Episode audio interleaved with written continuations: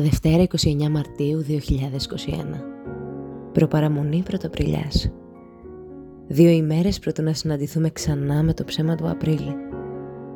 Εσείς ποιο ψέμα θα πείτε; Από ποιο ψέμα θα τρέξετε μακριά να κρυφτείτε; Σήμερα οι ποιήτριες της Δευτέρας δίνουν τη σκητάλη σε μια άλλη Κατερίνα.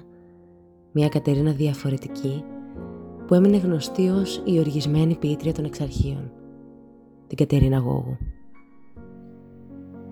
Στον κόσμο περιόριστα αγαπητοί, στους κριτικούς κάπως δυσκολοχώνευτοι. Μα πάντοτε έτσι ήταν και θα είναι η Κατερίνα. Σαν λεπίδα δίκοπη.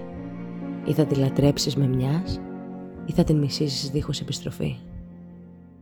Εσείς από ποια πλευρά θα την πιάσετε λοιπόν; Η επιλογή παραμένει πάντοτε αποκλειστική σας υπόθεση. Η Κατερίνα Γόγου γεννήθηκε στην Αθήνα τον Ιούνιο του 1940. Σε ηλικία μόλις 6 ετών ανέβηκε στο θεατρικό σανίδι και έμοιαζε σαν να μην κατέβηκε ποτέ από εκεί. Προσέφερε λόγο, ήθος και ψυχή χωρίς να περιμένει κανένα χειροκρότημα.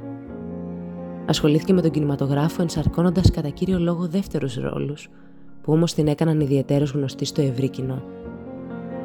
Στον χώρο της ποίησης χάραξε το δικό της μονοπάτι εκφράζοντας διαρκώς επαναστατική διάθεση απέναντι στο κατεστημένο και άδολη αγάπη προς τον αδικημένο συνάνθρωπο. Αυτοκτόνησε στις 3 Οκτωβρίου του 1993 με έναν συνδυασμό από χάπια και αλκοόλ. Μ' αγαπάνε πραγματικά οι άνθρωποι και δεν γίνεται.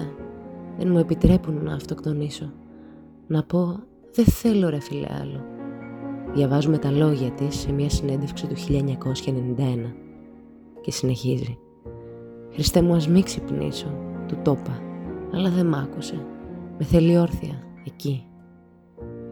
Και να, που δύο χρόνια αργότερα, έκανες πάλι το δικό σου ρε Κατέρινα. Επέλεξα να σας διαβάσω το, το ποίημά της με τίτλο «Έλα να σου πω». Έλα να σου πω. Έλα πάρε με από εδώ. Πάμε να φύγουμε από εδώ μέσα. Τα χέρια μου τρέμουν, σπάω συνέχεια πράγματα. Έχουν σπάσει τα νεύρα μου και εσύ το βλέπεις. Όποτε έρχεσαι εδώ, δεν έχω να σου πω τίποτα. Μας καβαλάν τα έπιπλα με αυτή τη λογική που είναι τακτοποιημένα. Εκτρώσεις, μπουκάλια, καθρέφτες, προγράμματα, η ιδιωτική ζωή των φίλων μου.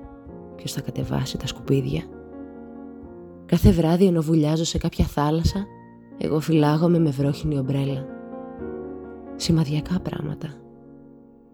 Σε όλες τις φωτογραφίες που τράβηξα στη γη βγαίνει συνέχεια στον ουρανό ένα κίτρινο άλογο που δεν προχωράει. Είμαι πολύ λυπημένη. Σκοντάφτω συνέχεια. Μπορεί, ε, να φταίνει και τα τακούνια. Το μόνο που με δένει πια με τη μάνα μου είναι οι ενοχές μου και το όνομά μου Κατερίνα, έτσι απλά που με φωνάζουν, μου φέρνει δάκρυα. Δεν θέλω να κλαίω. Πάρε με λοιπόν από εδώ Θέλω να σου δείξω τα καλοκαιριάτικα θέατρα που ζουν τον χειμώνα. Πόσο άδεια είναι τα σχολικά όταν έχουν αργία και όλους τους φίλους που φύγανε και δεν μπορούν πια να με προδώσουν.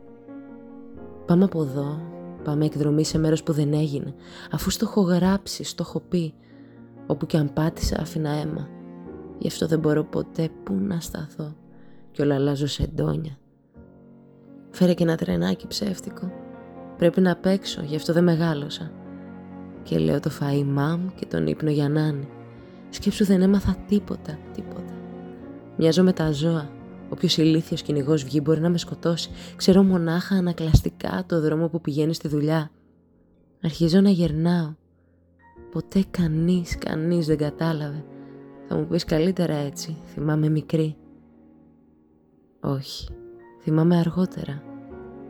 Όχι, μεγάλη. Μετά θέλω να πω. Ψέματα τώρα.